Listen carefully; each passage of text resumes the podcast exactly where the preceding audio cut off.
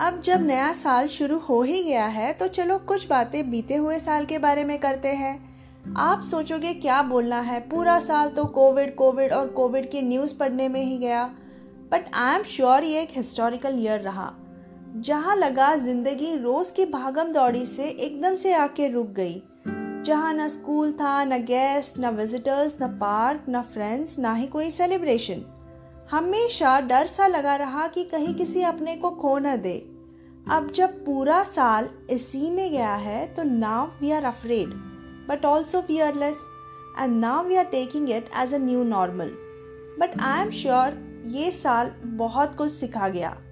क्या ये पूरे साल में कोई ऐसी बातें हुई विच यू रिग्रेट डूइंग और रिग्रेट नॉट डूइंग या ये सोचो आपकी अब तक की लाइफ में क्या कोई रिग्रेट्स है? So the time is now to think about it and start working on it before it's too late मैं नंदिनी रेवनकर आज जो बातें आपके साथ करने वाली हूँ it is about regrets and resolution and how we can connect this dots in between हमें रिग्रेट्स कब आते हैं?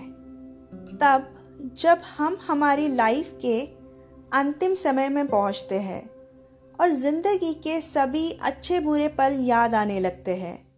ज़रा सोच कर देखिए वो मेमोरीज कितने पेनफुल हो सकते हैं। अगर वो रिग्रेट से भरे हो। काश आई विश लेकिन उस टाइम पे सोचने से क्या फ़ायदा जब आप उसके बारे में कुछ कर ही नहीं सकते? आज जो रिग्रेट्स के बारे में मैं आपके साथ बातें करने वाली हूँ, वो आधारित है ब्राउनी वेयर की किताब the top five regrets of dying पे। Before we start to know the regrets जानते हैं थोड़ी बातें ऑथर के बारे में। Bronnie was a nurse who used to work as bedside of dying people इसका मतलब है कि वो उन लोगों की सेवा करती थी जो वहाँ पे अपने आखिरी समय में आते थे। अक्सर ब्राउनी की उन लोगों से पर्सनल बातचीत होती थी। तो उन्होंने एक बात नोटिस की कि हर पेशेंट दूसरे पेशेंट से बहुत ही अलग था, लेकिन सम हाउ सभी के रिग्रेट सेम थे। तो क्या होते हैं ये रिग्रेट्स जो मरने वाले इंसान के होते हैं? और सरप्राइजिंगली मोर और लेस सभी के सेम ही होते हैं। आप सोचोगे, क्या नए साल में मैं रिग्रेट्स जैसी डिप्रेसिंग बातें लेके बैठ गई?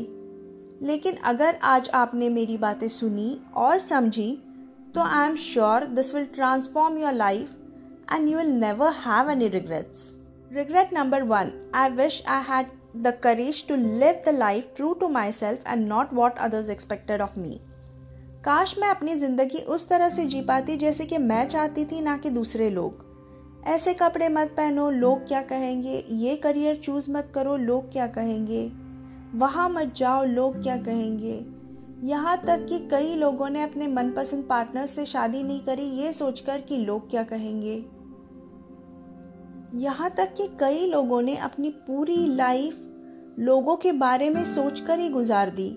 और जब वो अपने डेथ बेड पे पड़े हैं तो जो लोगों के बारे में सोचकर इन्होंने अपनी पूरी लाइफ गवा दी, उनमें से कोई भी मिलने नहीं आया। I wish would not have worked more so hard इसका मतलब ये नहीं कि आप मेहनत करना ही छोड़ दो। इट सिंपली मीन्स कि आप अपने लाइफ के सभी चीज़ों और रिश्तों को प्रायोरिटाइज करो और सभी को समय दो। ताकि आपको ये रिग्रेट्स नहीं आए कि मैंने कभी अपनी फैमिली को टाइम ही नहीं दिया, या कभी अपने बच्चों को बड़ा होते ही नहीं देखा। I wish I had the courage to express my feeling feeling express करने का मतलब अक्सर लोग लव वाले फीलिंग से जोड़ते हैं बट नहीं इट सिंपली मीन्स कि ये कोई भी फीलिंग हो सकती है। You can say to your father that how much you appreciate his hard work for raising you up या अपने माँ से कह दिया कि आप उन्हें कितना चाहते हो? या अपने भाई से ही कह दिया कि उसका होना आपको कितना सिक्योर फील करवाता है? या कज़न से कह दिया कि जब तुमने मुझे वैसी बात की थी तो मुझे बहुत ही बुरा लगा था। So don't keep any feeling to your self just express it and you will feel more better I wish I had stayed in touch with my friends माना हम पढ़ाई जॉब के लिए अक्सर बाहर चले जाते हैं और हमारे बचपन के दोस्त हमसे छूट जाते हैं। लेकिन ये वही तो दोस्त होते हैं जिनके बिना एक वक्त पे हमारी ज़िंदगी नहीं चलती थी। और अभी तो एरा भी ऐसा है सोशल मीडिया वाला, जहाँ पे दोस्तों को ढूंढना बिल्कुल भी मुश्किल नहीं है। तो what are you waiting for क्या आपके कोई ऐसे दोस्त है जो बिछड़े हैं और आपने बहुत याद करते हैं?